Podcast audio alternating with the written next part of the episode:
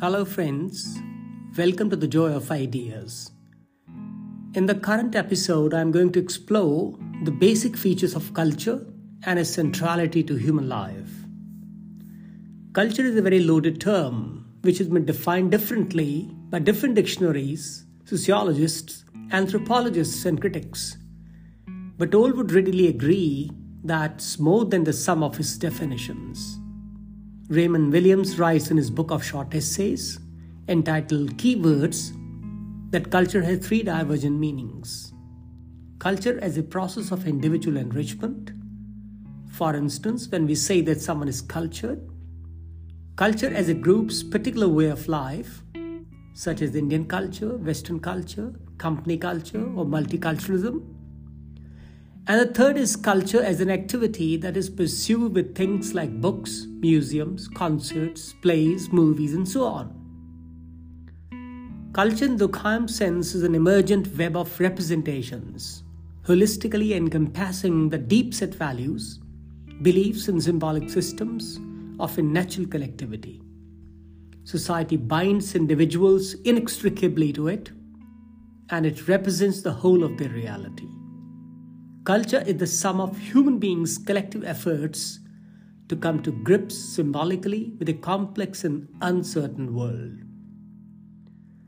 The roots of the word culture go back to the Latin colere, which means to tend to the earth and grow, or cultivation and nurture. In its modern sense, it was first used in the 18th and 19th centuries in Europe. At one point, it was only about the refinement of an individual, but gradually broadened its compass to take in the fulfillment of national aspirations as major component. Culture is a very broad term, and on account of its wide spectrum remains a highly contested concept. Culture encompasses such disparate things as food, clothing, artifacts, rituals, and structures besides a lot many non-material invisible things. Culture represents the tangible as much as the intangible. In fact, it's the intangibles that constitute the major part of it. Cumulated deposits of knowledge, experiences, beliefs, values, attitudes, and responses harking back to several generations are the sites where the real threads of culture lie entangled. In its broader sense, culture is the sum of experiences that have been accumulated over time. Cultivated behavior, which is transmitted socially through human interaction, is an indicator of culture. Culture is not only a loaded but also an emotionally charged conceptual term. Curiously enough, most of us who constitute a culture hardly ever look at it analytically. Generally, it's accepted and propagated from generation to generation without understanding its co constituents, limits, and implications.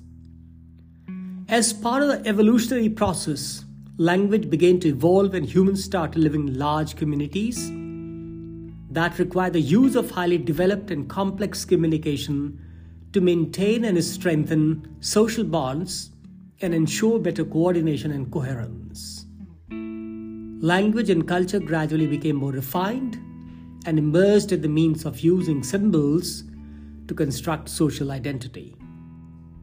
One way of understanding culture is to view it as a mental programming, which means that each of us carry within us patterns of thinking, feeling, acting, and behaving that we learn in the course of living.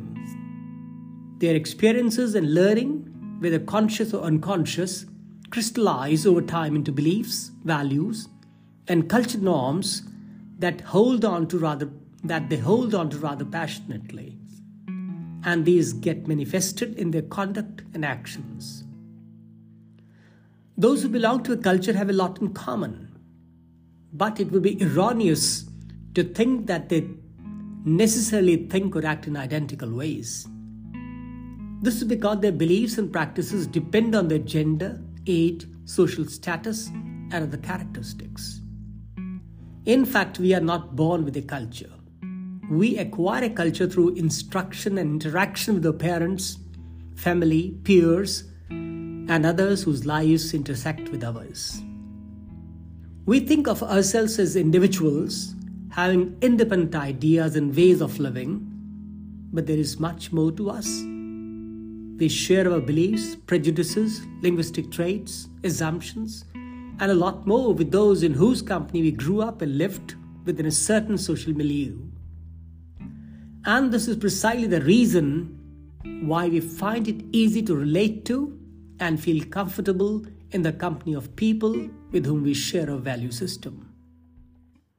As stated earlier, culture is broadly divided into material and non material culture. Material culture refers to material objects and spaces that people of a culture use as part of their lives. Homes, cities, temples, churches, schools, factories, supermarkets, and tools, etc., shape material culture of a society and define attitudes, behavioral patterns, and perceptions of its members. For instance, a certain society may be heavily inclined to use technology in their day to day life, while certain other social groups may live primitively, focusing primarily on procuring food and ensuring their survival from hostile agents. Non material culture refers to values, norms, beliefs, language, and so on. For instance, the non material cultural concept of religion relates to people's beliefs about God, their ways of worship, their understanding and interpretation of morality, of sin and virtue, and similar things. The four key components of non material culture are symbols, language, values, and norms. Symbols are culture specific representations of reality, experiences, and perceptions. A symbol has no inherent meaning. Its meaning emerges as members of a culture interpret and reinterpret it over time. Symbols occur in many different forms words on a page, drawings, paintings, homes, clothing, consumer items all have the potential to convey ideas and concepts over and above their basic meaning.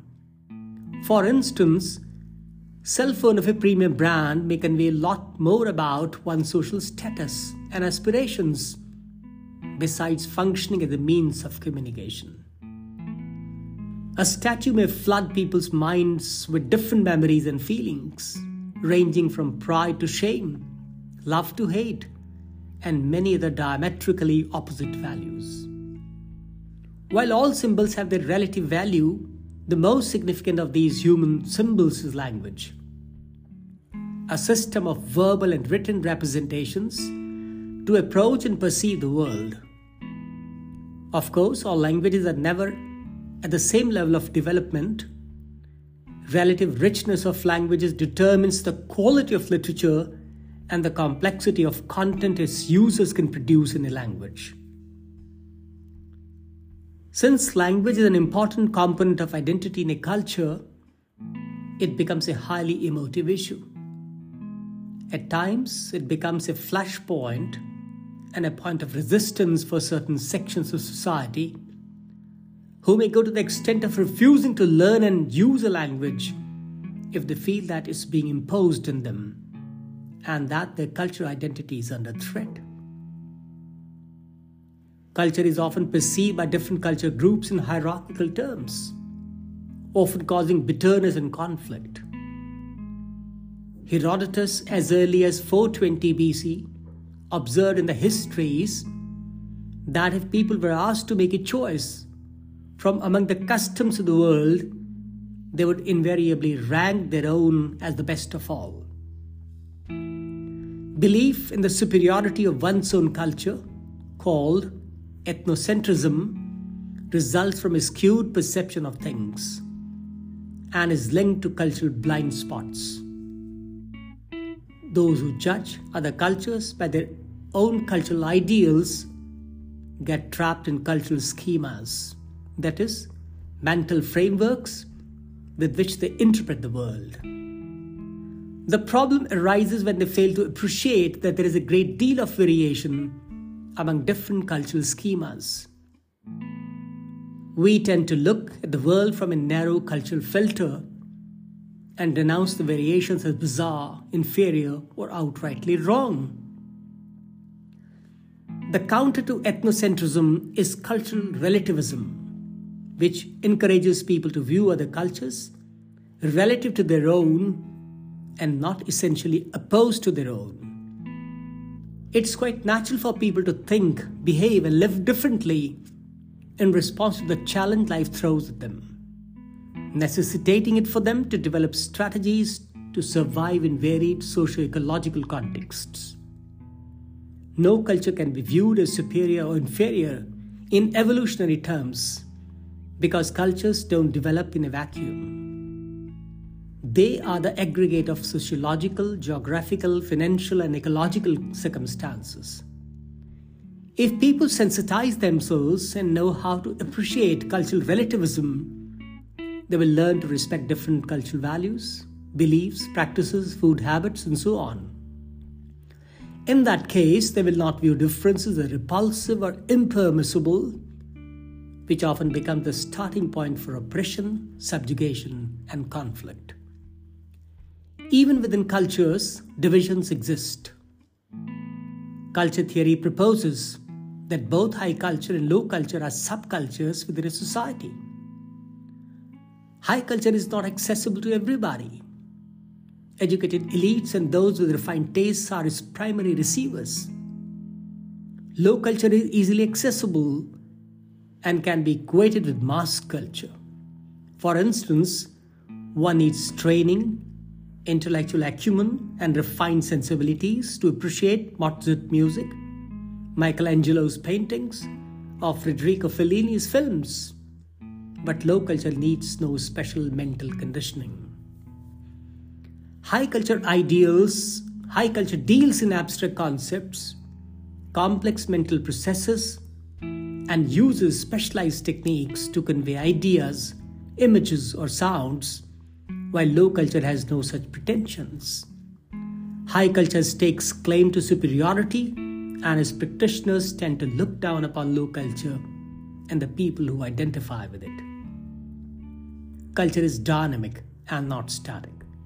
It's fluid, which means that it changes and evolves every moment, though the changes may be subtle and almost imperceptible. It constantly evolves, reconfigures itself, and sheds anything that becomes redundant with time. This way it remains alive, vibrant, and relevant. The word culture is very evocative, suggestive of uniqueness, distinctiveness, and diversity, but nowhere does it suggest that it's a monolith, compelling adherence to an overarching conceptual framework. All cultures are unique and beautiful, having evolved through history, capable of coexisting without conflict, only if we cease to be dismissive of what is apparently an alternative view of life. Thank you.